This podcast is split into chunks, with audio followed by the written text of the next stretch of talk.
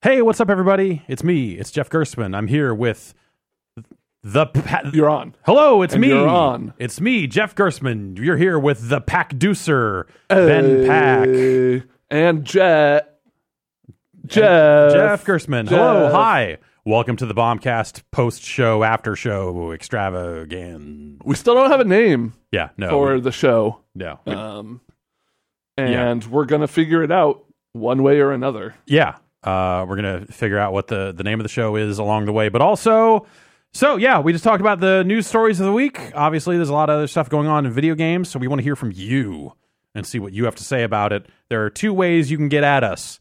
For the first part of the show here, if you're in chat over on GiantBomb.com, if you're a premium member over there in chat, you can send it to me in chat. My username is Jeff. Like Jeff Gerstmann? Like that, yeah, a lot like that, but not a. It's a different. Yeah. Hey, we got our first friend request. Okay, great, and then also, you'll see we've got a Discord name posted in the chat room there. So we want to hear from you, literally hear voice from you out there in the world. What's going on out there? We want to take the pulse, baby. Open phones. That's right. We want your voice. We want to record your voice, and we want to use it on our website. That's right. And you pay us for... Yeah, you pay us for the privilege. Probably shouldn't get into this part of it. Probably should have skipped over this business aspect of it. And then after the fact, just like the podcast goes up on the website afterwards, we'll archive this, but we're just going to post the audio.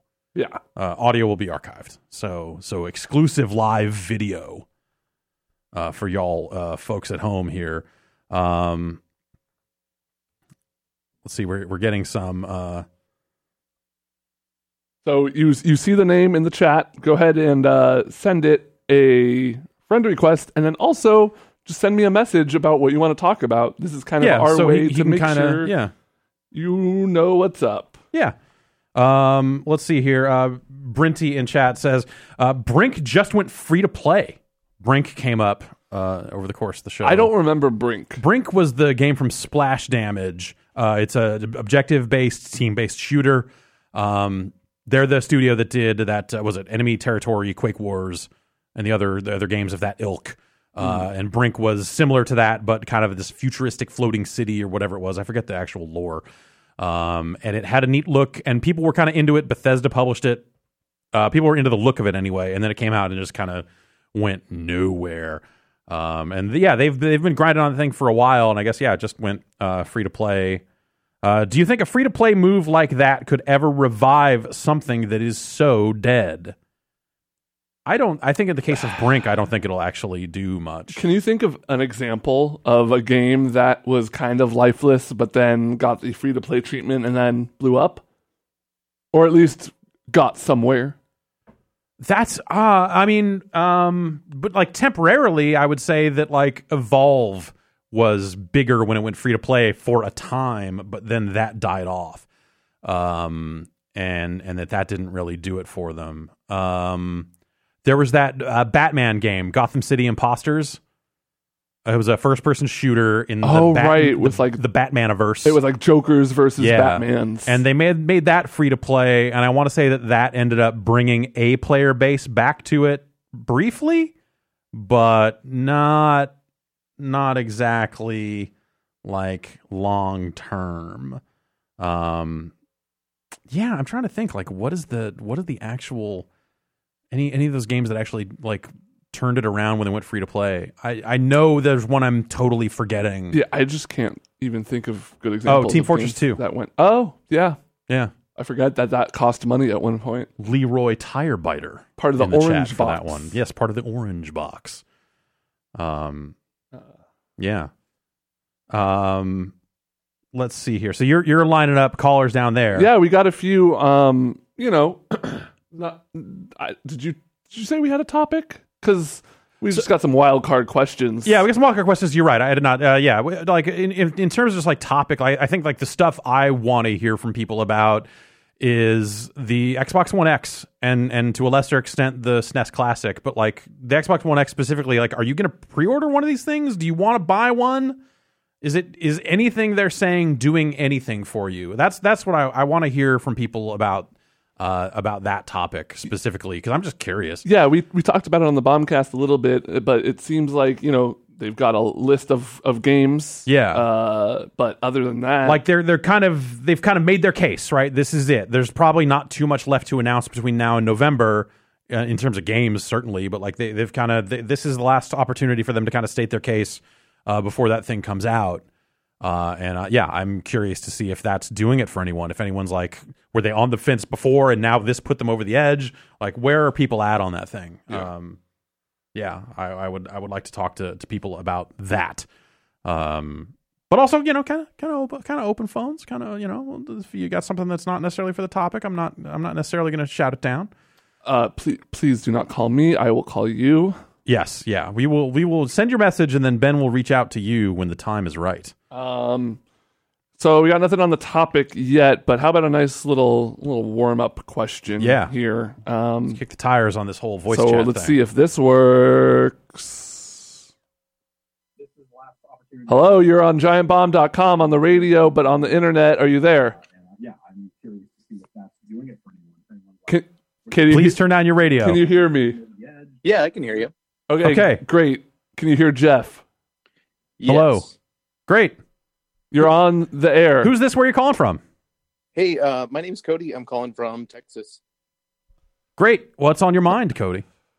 You guys were talking about Super Nintendo pre-orders. I got one in last night. I'm kind of pumped about it. Awesome. Yeah. Do you feel... I know there's been... While we were podcasting on Twitter...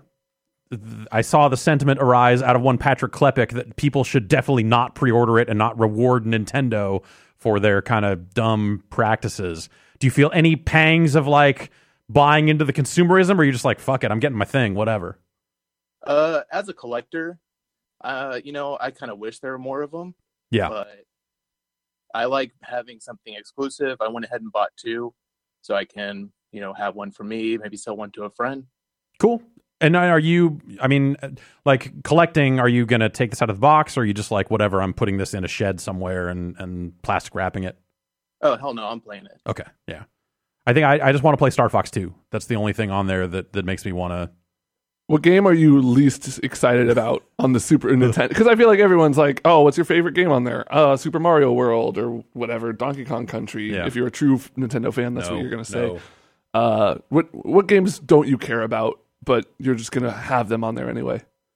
I mean, Yoshi's Story was always garbage. Yep. I'm sure it still will be. Accurate. There's a lot of buttons here for cameras, and I don't always press the right one. Yeah. But that's okay, because the people listening to this after the fact, there's no cameras to look at anyway. Well, awesome, Cody. Thank you so much for your call. Thank you, Cody.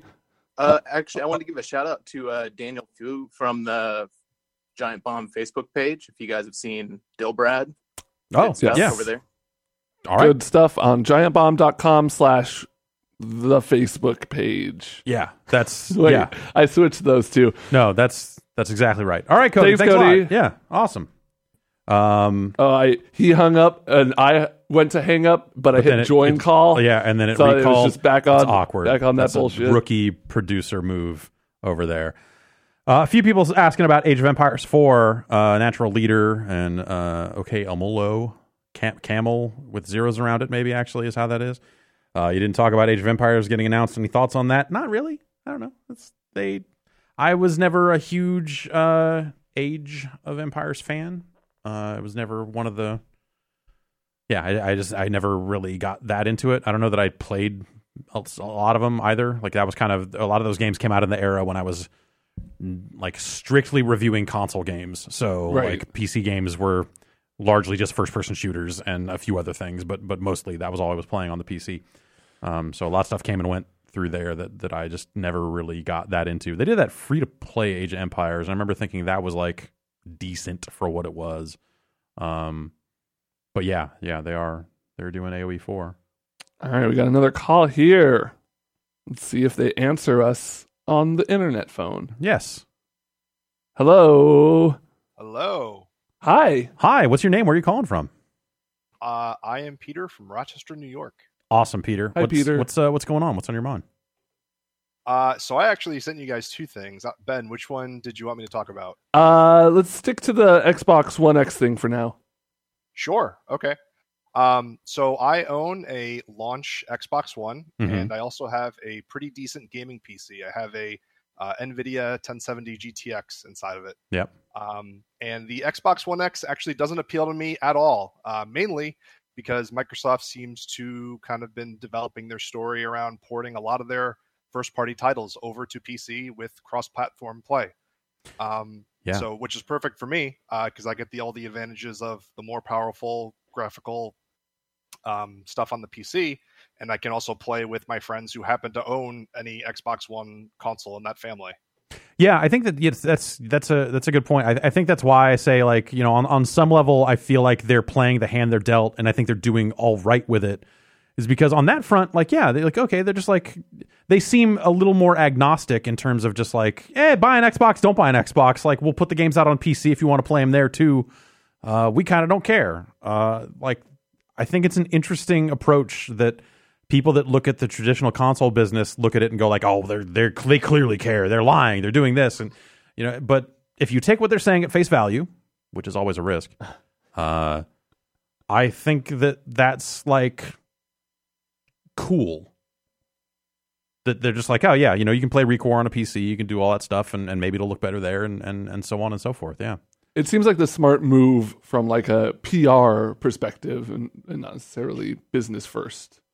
Yeah, I mean, especially because they're not going to win the console sales race. No, nothing can change that right now. What was your other question? Let's hear your other. What else you got?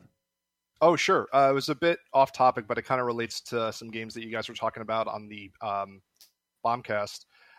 So Dauntless recently lifted their NDA for their alpha, and I was a little concerned about their business model, since I don't know if you guys have dug into that at all. I have not, yeah. They have founder packs, right?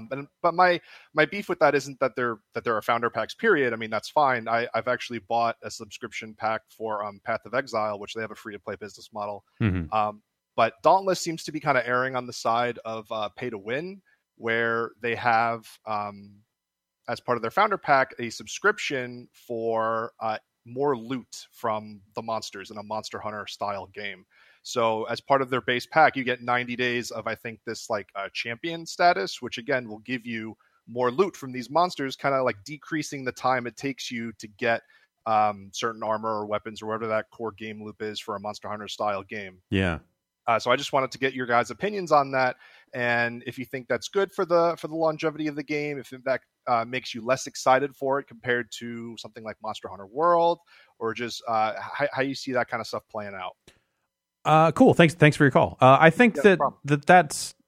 I look at it in terms of if the game has a competitive aspect to it, then that gets to be a problem. But if it's you versus AI and you're really only kind of comparing your stuff to other players, like maybe that's not like I don't think it's a great look. I don't think it's like an awesome perk or whatever, but.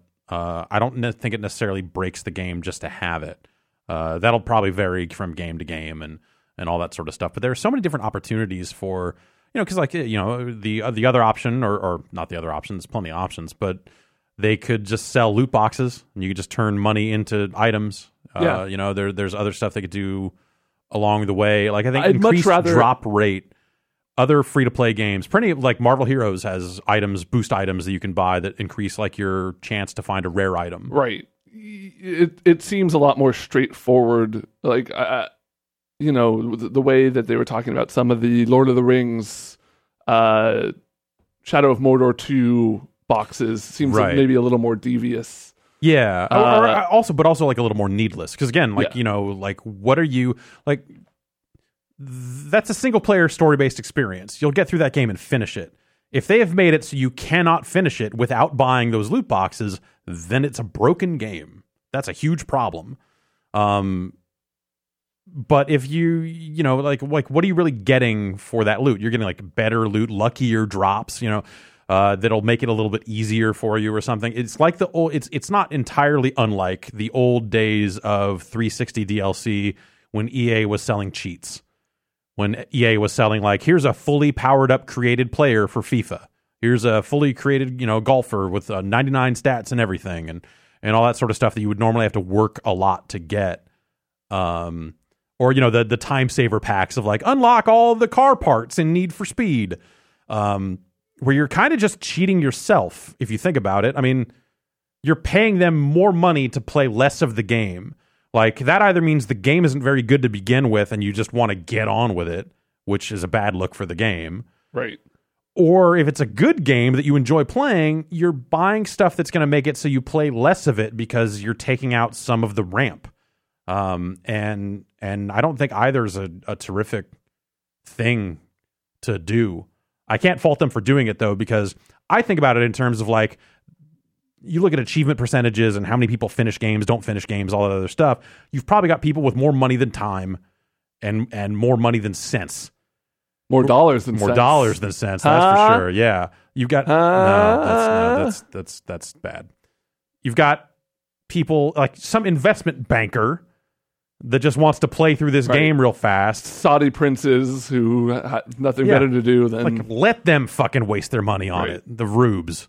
There needs to be the whales for exactly for the, you know, for them to fund other aspects of the game. Yeah, and so many different people play games different ways now that I kind of can't necessarily just dismiss all that stuff out of hand the same way that you used to. Yeah, right. Like, maybe, you know, I'm an investment banker or whatever. I make decent money, and I have a couple hours a week to play these video games. The rest of the time, you are making people millions of dollars. You are doing mountains of cocaine. Oh, yeah, just crushing hopes and dreams left and right. Crushing beers, crushing 8 balls, and crushing your way through the latest Need for Speed. Speaking of crushing it, let's take another phone call. All right. Hello. Hello, are you there? It's me, the internet. Caller, go ahead. Caller, go ahead. You were typing and then you stopped. Oh. Yes, hello. Oh, you've muted and unmuted yourself. Well, I'm going to give you a minute. Oh, I'm good. You're okay. Good. Hello. Hey, welcome. Hi, what's your name? Where are you calling from? Hi, I'm Radu. I'm calling from Romania. Awesome. What's on your mind?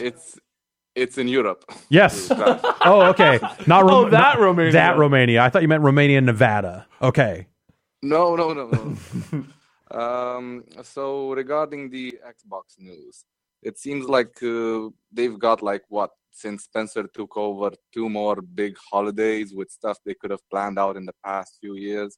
It's not unreasonable to believe that Xbox could get out of the console game if their Xbox One XXX doesn't pan out or pay off or whatever.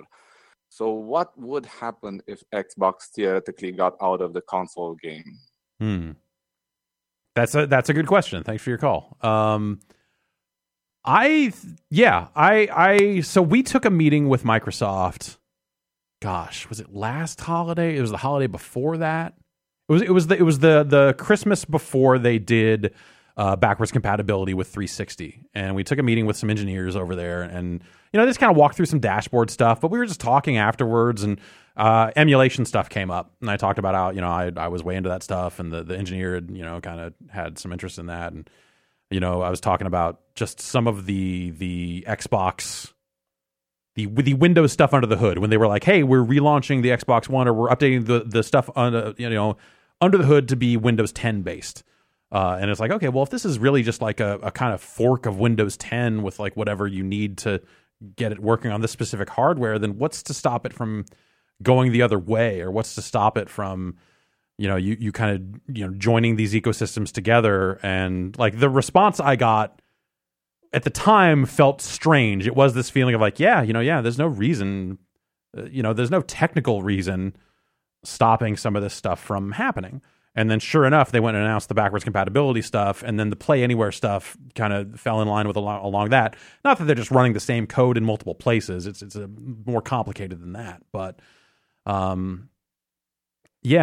I think Microsoft is a strange company. I think that the Xbox division, I know that's been going around a lot lately. There was someone who quoted, like, some quote saying Xbox was never profitable, which is If you look at it annually, it's not actually true.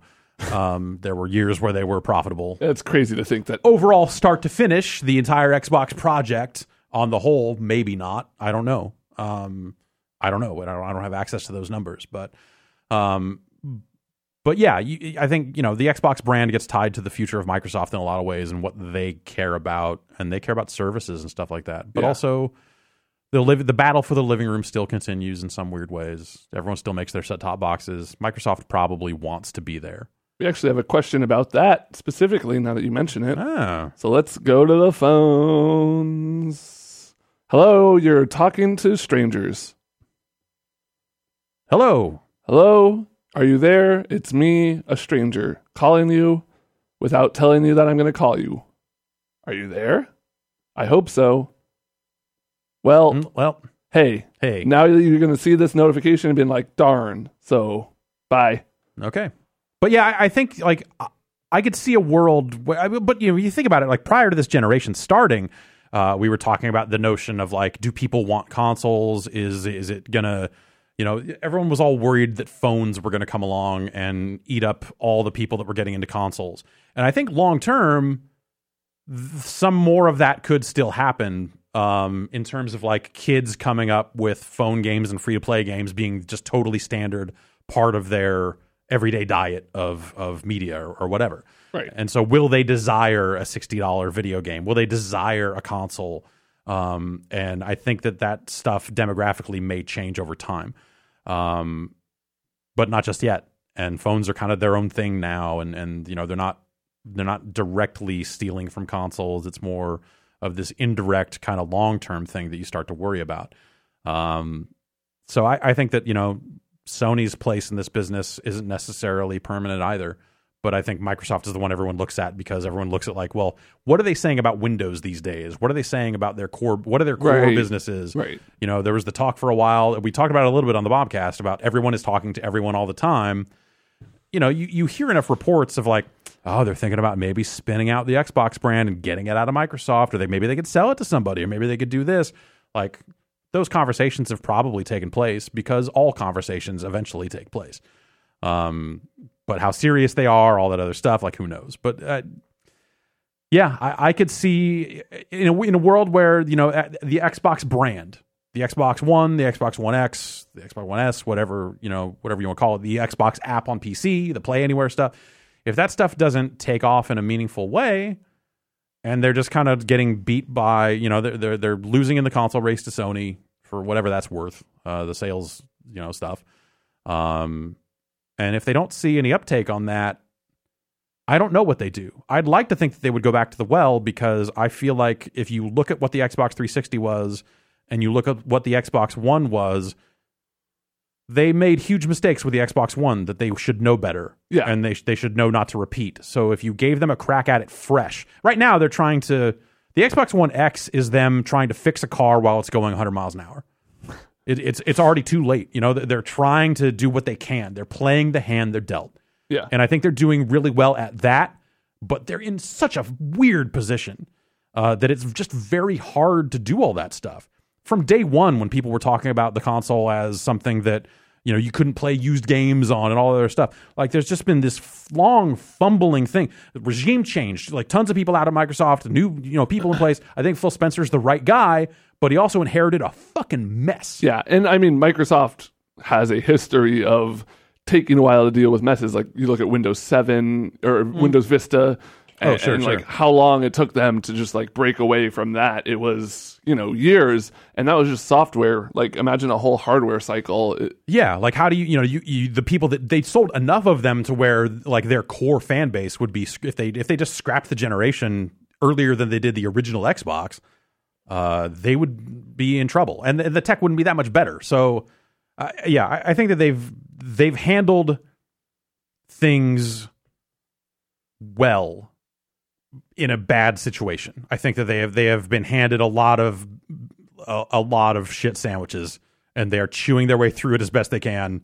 And I think that they're doing pretty well considering. Baby Choo Choo in the chat offers an interesting point. Now or soon would be the perfect time for Valve to partner with Microsoft to bring out the Steam Box. I think that could be an interesting, like, you know, if Microsoft wants to really change up how they're doing hardware stuff, like if the One X doesn't take off, partnering with someone like Valve could be an interesting, because then you tap into that Steam market. Like maybe I think, you know, like Valve fumbled the Steam machine thing, pretty dramatically. I think that they could have launched that better.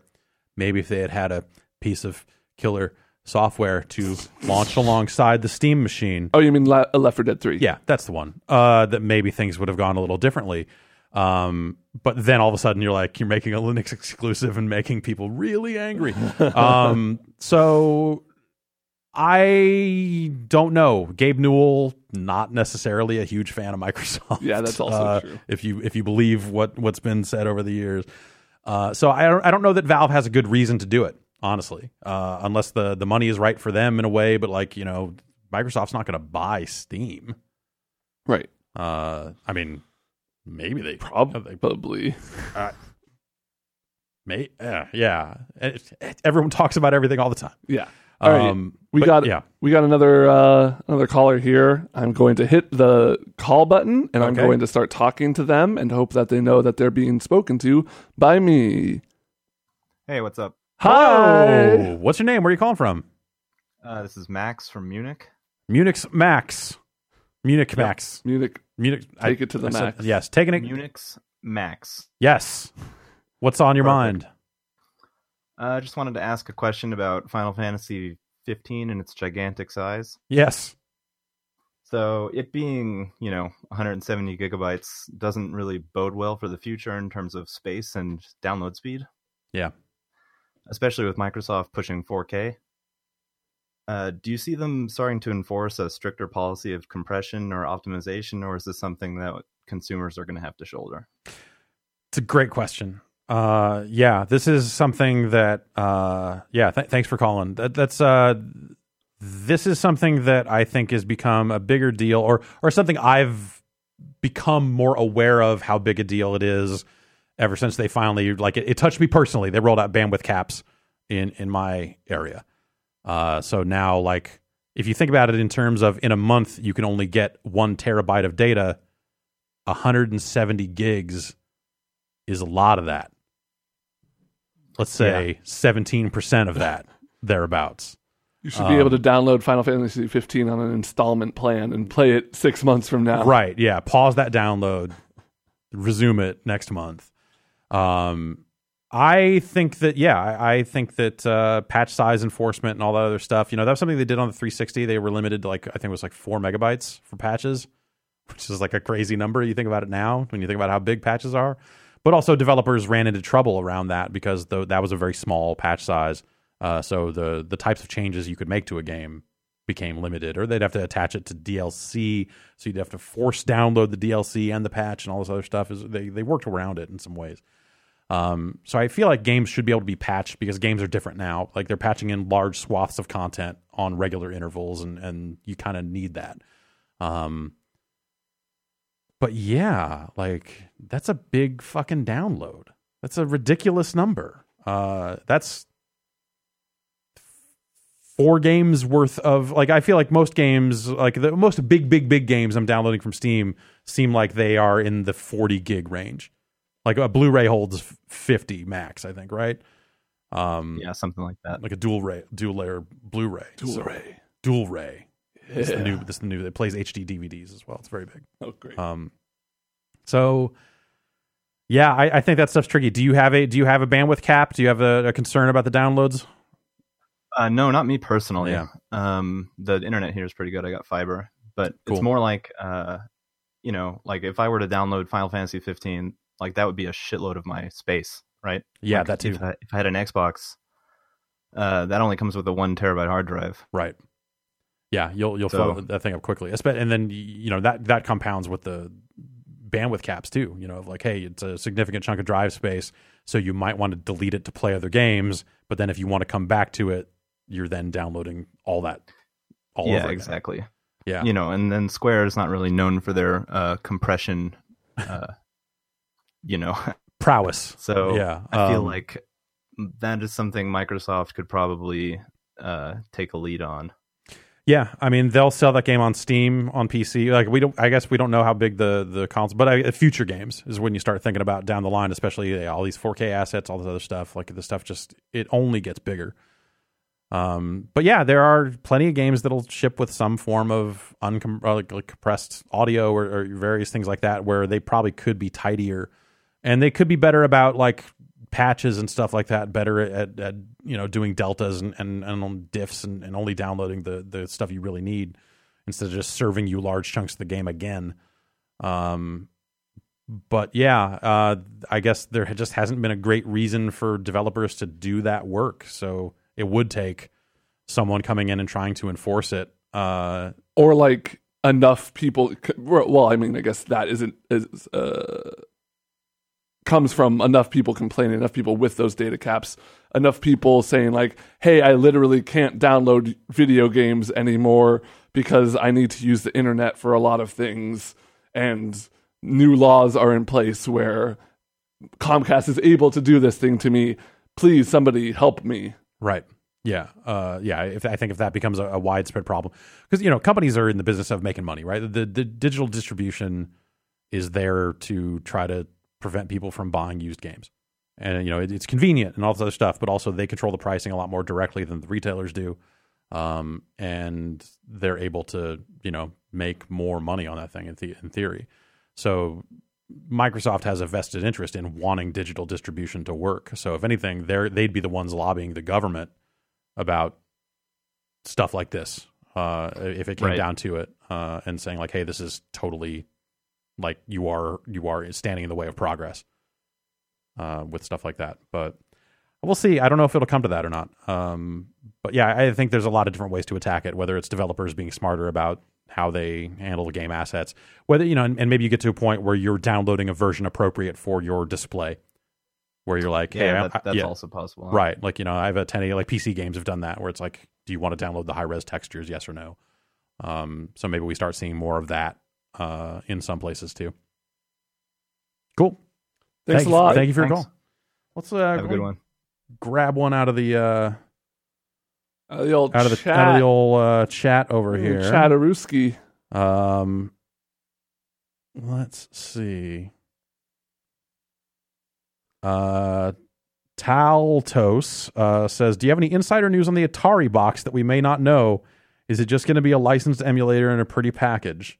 I don't know anything about the Atari box. Like, I don't know. Nobody knows. No, nobody at Atari knows. I get press releases from Atari when they put out their speaker hat, or they put out they announced their speaker hat, which is a hat with speakers in it. What?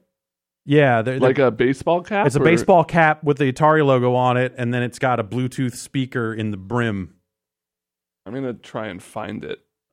It's yeah. There's a picture of it. It's real silly.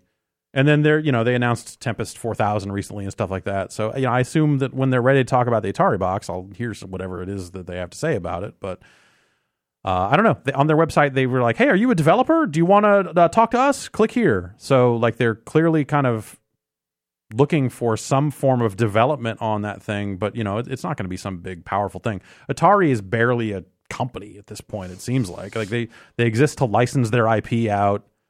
They make a few games here and there. But like the biggest thing they're talking about lately is like, did you know the Atari logo is going to be the new Blade Runner? I'm like, okay, great. Speaker hat. I just looked up the speaker hat. Uh-huh. It's very stupid. So you're sold is what I would love one, because I didn't expect the speakers to be on the bottom of the brim. Uh-huh. And if that's the case, then you just, like me specifically, I'm walking up to somebody, that brim is over their head, pointing down at them, and I'm just raining down the music upon them. So what you should do, assuming it's a Bluetooth speaker, you should get a Bluetooth headset and sync it to the speaker, and then you can just talk louder. Oh, my God. And also with a lot of feedback, because the mic on the Bluetooth would... It would just catch itself? Yeah. You want to take another call? Yeah, sure. All right. This is the part of the show that I could... probably use some work on, and it's me just kind of hitting this button and talking. Hello, are you there? Hello.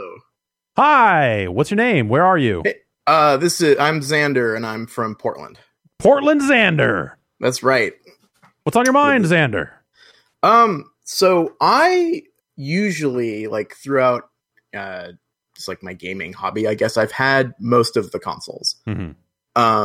But this is the first generation where, like, when I got an Xbox One when Sunset Overdrive came out, I played that, and then basically nothing else that was just for the Xbox that I was interested in came out, and I sold it, which is like a first for me. Yeah.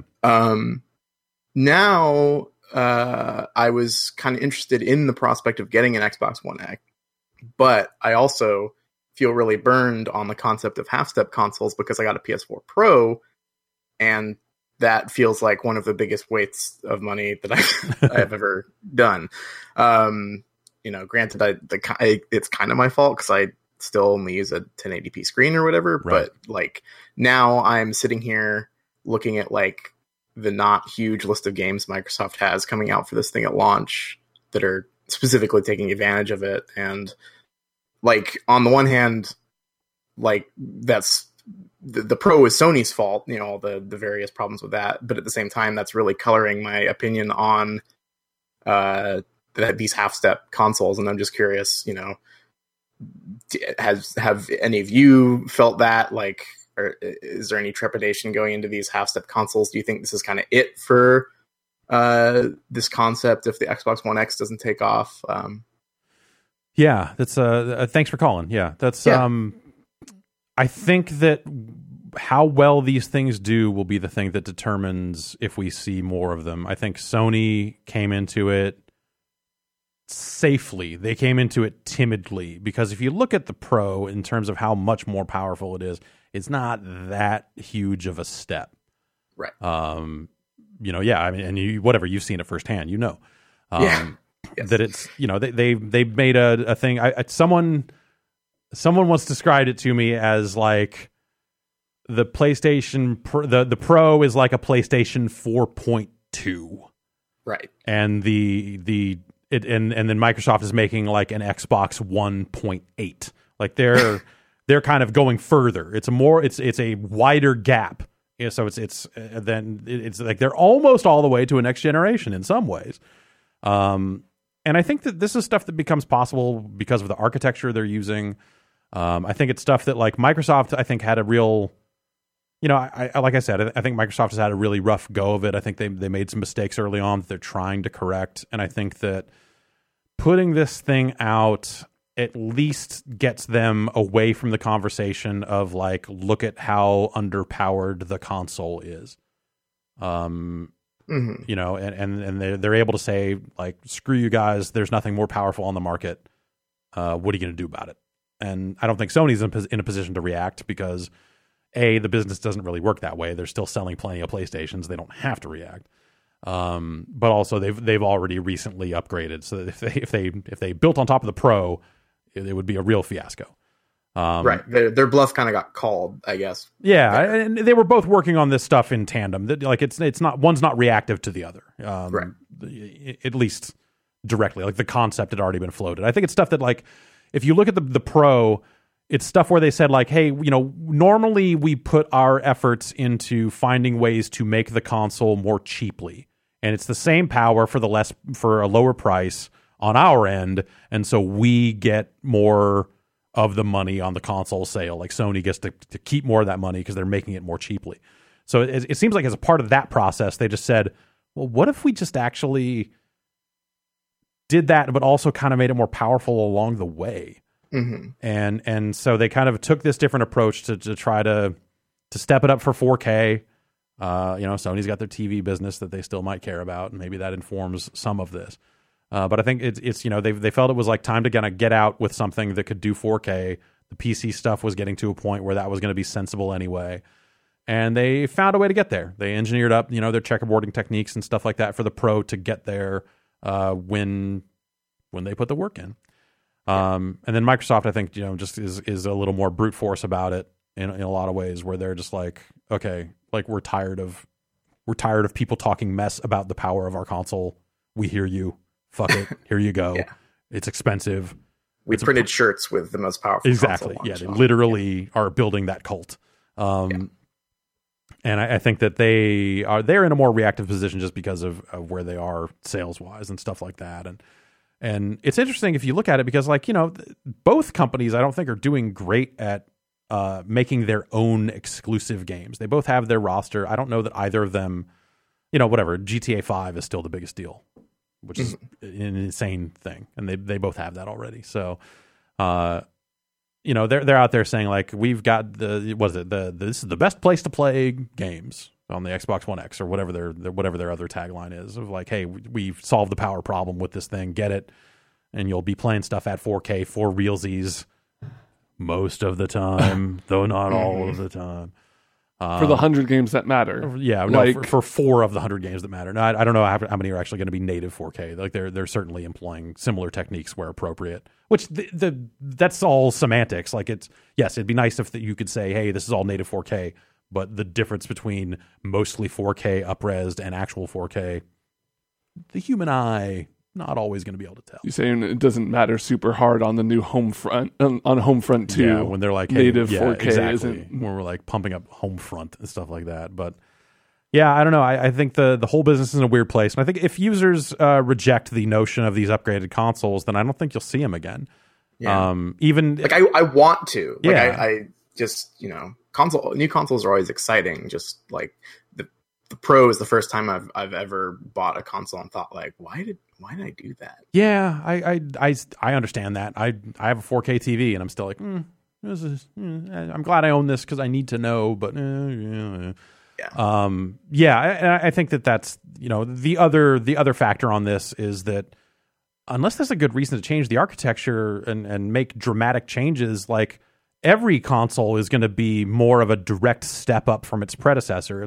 I don't think we're going to see the days of Sony developing the emotion engine and then developing the cell processor and rebuilding the way they make games. I think that, you know, they're hitting upon these kind of x86 style setups that are the developers seem to like and understand. The parts are cheap enough and they can find ways to upgrade and go from there. So I don't think there's a good reason for them to get away from that just yet. So even a theoretical PlayStation 5, I would hope at this point that it would just play all the PlayStation 4 stuff. Right. Because why wouldn't you? And you know, whatever they do after the Xbox One X, like why not? Unless you have a good reason to change that architecture for making better games and it happens to break compatibility, I don't see the reason for them to do it. So in some ways, you could see this as the last generation of consoles because everything from here is a step up. And then the rest of it is redesigning the services, the dashboard, the experience of using it, the resolution output and all that other stuff. Like, yeah, naturally, that'll get better and firmer over time because that's how power works. But it's really the, you know, what are you going to do with your online service? What are you going to do? How are we getting into games? What types of games are we playing? Are we storing more content in the cloud because broadband is faster? Are we storing more stuff? You know, like those sorts of changes that are outside of the just the raw power thing become the real differentiators for what one console to the next means. Thanks for your call. Thank you. Yeah. So I put out the call for question or for names. Because we still don't have a name for this, and we're trying to figure that out. Right. So I had, the Bombcast Aftermath. So, yeah, Jeff was thinking a lot of, like... But that's a shitty name that you can only say in that type of shitty tone of voice. Yeah. It's the Aftershock. How to dismantle a gigantic Bombcast. Mm-hmm. How about that one? It's a little wordy. Okay, my best idea was Hot Topic, or Hot Topics, I guess... You could call it Giant Bomb Hot Topics. There's a lot of different ways you can call it. I don't think anyone's using that. Hot right Topic? Now. No, I don't. I think. Yeah. So I think that'd be a great name. Free Angel Wings backpack with every listen. Send us a message in the Discord if you have a name. I've got in the somebody, Discord or in the chat. Where do you actually want? I wanted them in the Discord because I want to tell them to their face that they're bad if they're not their face but their internet face. Yeah. If the suggestions are bad. But feel free to send in the chat if you don't have voice capabilities for your Discord. I got somebody who says they have an idea right now. Hello, what's the name of the show? Hello. Hi, what's the name of the show? The name of the show is oh god damn it, I just forgot it. Perfect. Yes. Come on. Oh, the Giant Talk Cast. Giant Talk. I hung up on him. Okay. Not necessarily. That wasn't terrible. Yeah. But I feel like it's a little too close to. If you think about it, it doesn't differentiate it from the Bombcast, where what we primarily do is talk. Yeah. All right, here we go. We're going to take these rapid fire. I'm going to say they need the ideal names convey some type of interactivity. Yes. Yeah, or some type of it is the thing after the thing. Yes. It either needs to emphasize the fact that we are talking with you, or that it's after the Bombcast, but don't make it close. Don't see marketing 101. I used to be a marketing guy. Ugh. I know you're telling me. Don't muddle the brand. All right, here we go. Next idea. Hi, what's the name of the show? Hello? Hi. I can hear you clicking. I can hear you clicking. Okay, goodbye. I think maybe if you typed them and said, I'm coming to you next. So I had that for the original ones, but okay. Since these are so... Here we go. Yeah. They're super rapid fire. Because I think people might not even know that you're connecting to them. I started doing that for real questions. Okay. Just working out the kinks. Yeah. Hi, what's the name of the show? Yo, me? Yes. Yep. All right, let's do Giant Bomb Diffused. Giant Bomb Diffused. That's not bad. That's not bad. Thank you. Yeah. All right. Oh boy, Octo chat says, is full. The Bombcast hotspot? No. How about on the spot? Yeah, there we go. Is it Rohit? I need fucking glasses. I swear, man. Rohit N says the Blast Zone. It's a Fallout shelter. Yeah, there's definitely a few Bombcast Fallout.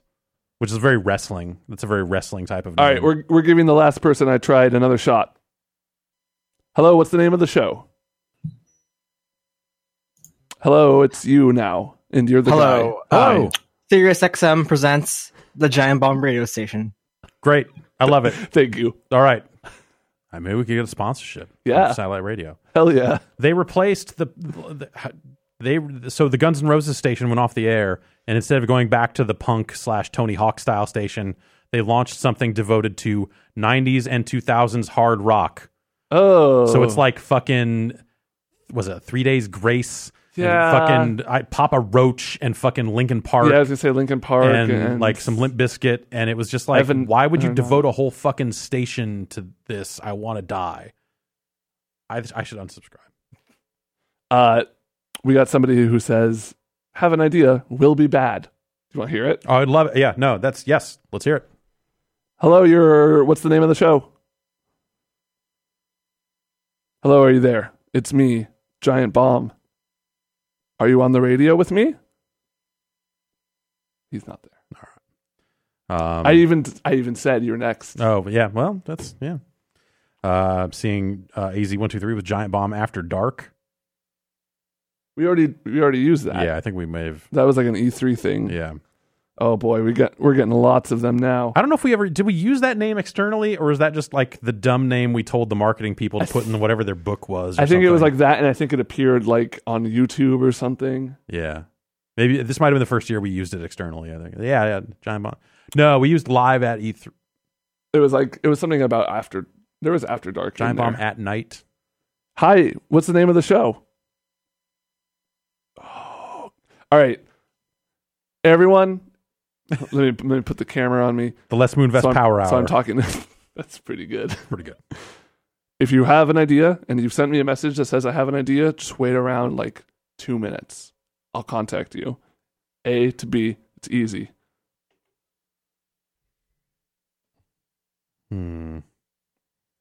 Scrolling through here. I feel like I'm invariably going to pre-order an Xbox One X just as this is my job. Sure. Justification. But I don't feel any passion about it.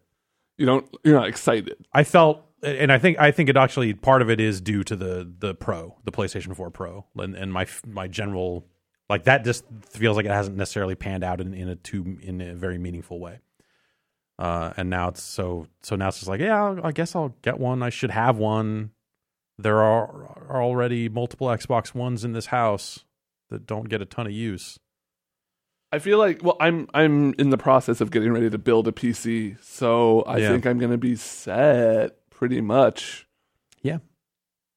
But I see, I went and got a 4K TV already, so at some point it just works into this thing of like, well, I already spent that money, so I might as well spend this money. And really, it's my job to see this stuff. I should be able to talk about it firsthand.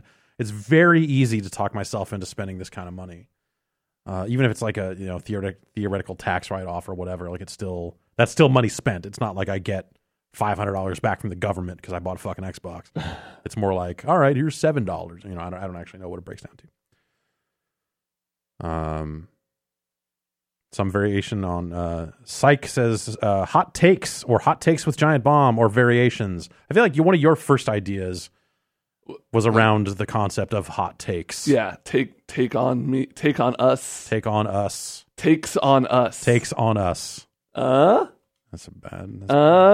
very bad. That's very bad. Our Romanian friend has a suggestion. You want to hear it? Yes. Hello, you're on again. What's the name of the show? Come on. Now you're there. You're clicking the wrong button. No, I promise. No, you broke it. You broke it. Ogto? Because you have to hit the button. Yes. And, see, maybe if I say their name, they'll think know I'm talking to them. Hello, yes. What's the name of the show? The Giant After Call In Cast with 2 hyphens. The Giant After Call In Cast. After Call In Cast with 2 hyphens. It's a little wordy, but I like it. Yeah. Thank you for the suggestion. Yes. That's on the right track. Zulu says, the ticking time bomb. I feel like at this point we're never going to... No. But I think, we can look at this and workshop this into something. And I suspect that this will go up without a final name on it. That's my guess. But yeah, I think our plan is to give this a go and take some calls from y'all and... probably put up audio on Wednesday, so okay. The Bombcast will go up if it's not up already sometime soonish. You'll have 2 auxiliary podcasts on Wednesdays to listen to because coming tomorrow, episode 2 of the Department of New Business with me and Abby Russell, featuring Pat Gill and Allegra Frank from Polygon.com. Oh, yeah. I got my plug in. Nice. Yappa Panda says the collective autopsy. What? That's just dark, man. I don't know. Let's see. Now I'm trying to scroll past the names here to see some like maybe one or two more questions, and then we'll probably take it out of here.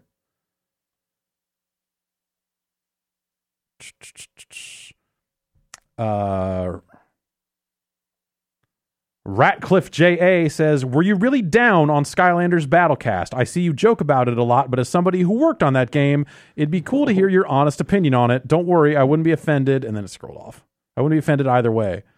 I just don't like card games. So I thought it was cool that there was some concept of, so it's, if you don't know, Skylanders Battlecast it's a card game based on Skylanders for mobile, and you could get physical cards that you would then point your phone at, and then that's how you could scan them into the game, and then they would be added to your virtual deck for deck building purposes. Did it have any like AR stuff? Yeah, so it was, I want to say that the dude would pop out of the card.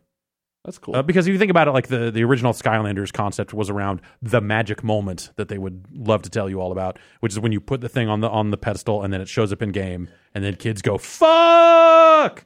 So, like, the game went out of its way. There's probably a simpler way of entering numbers or what? Well, actually, that's not simpler. Of putting cards into the game, but they chose to find a way that at least, like, tried to approach that kind of magic moment thing, and I respect that. But I played through the tutorial a couple times and didn't get on with it too much further because I just don't like card games. I just never have. So, but it didn't seem awful or anything. No. It seemed like Hearthstone. It seemed like another one of those types of Magic the Gathering-esque collectible card games. But they had to, so you couldn't take a picture of your card because the other people could steal it from you or whatever. Sure. So they had to include trading shields like a little plastic window thing you'd put the cards into that would block the outer edge of the card where the data was or whatever. I mean, you know, you want to sleeve those up anyway. Oh, of course, yeah. I mean, just for, you know, just straight up, you know, keep them nice. Yeah. When you're out there using them. When I was into Netrunner, the card game for a while, you know, you'd have the cards and you'd be shuffling your deck a lot, and so you don't want to, you know, you want to make sure they're protected, so you buy some sleeves. But then I found out there's like sleeve elitists. Like, if you don't get the dragon shields, then what are you even doing? Like, you might as well. And I thought those people were crazy. And then I went to my first tournament and I bought like the cheapest shields. You know, you can find. Yeah. I was shuffling and two of them split open and I didn't have enough shields and I was going to be disqualified, but luckily my friend had a whole box of dragon shields that he lent me. And on that day, I also became a card sleeve elitist. Well, if there's a difference in quality, that's not elitism. That's just straight up the old shields didn't work. Yeah. So maybe I'm a rough shuffler too. I don't know. I don't know how to shuffle cards well. I'm not good at it. I used to be able to do bridge pretty well, but I can't anymore. I never really mastered it. Section 09 says 1077 the bomb. All right, which I like. Yeah. That is okay. We would need a soundboard for that. I mean, I can do that. We would need a soundboard for that. Okay. All right. Well, it's been 59 minutes and 57 seconds, so you know what that means. What's that? The show. Oh, it's been on a blank mic for a little while. The show's ending. Okay. All right. That's going to be it, everybody. Thanks a lot for all your questions, and we'll be back next week again with the bomb. We'll be back with hot topics with 3 X's. Thank you all. And 2 hyphens. And this is me figuring out how to turn off the I know what to do. I got to hit this. And fade to black.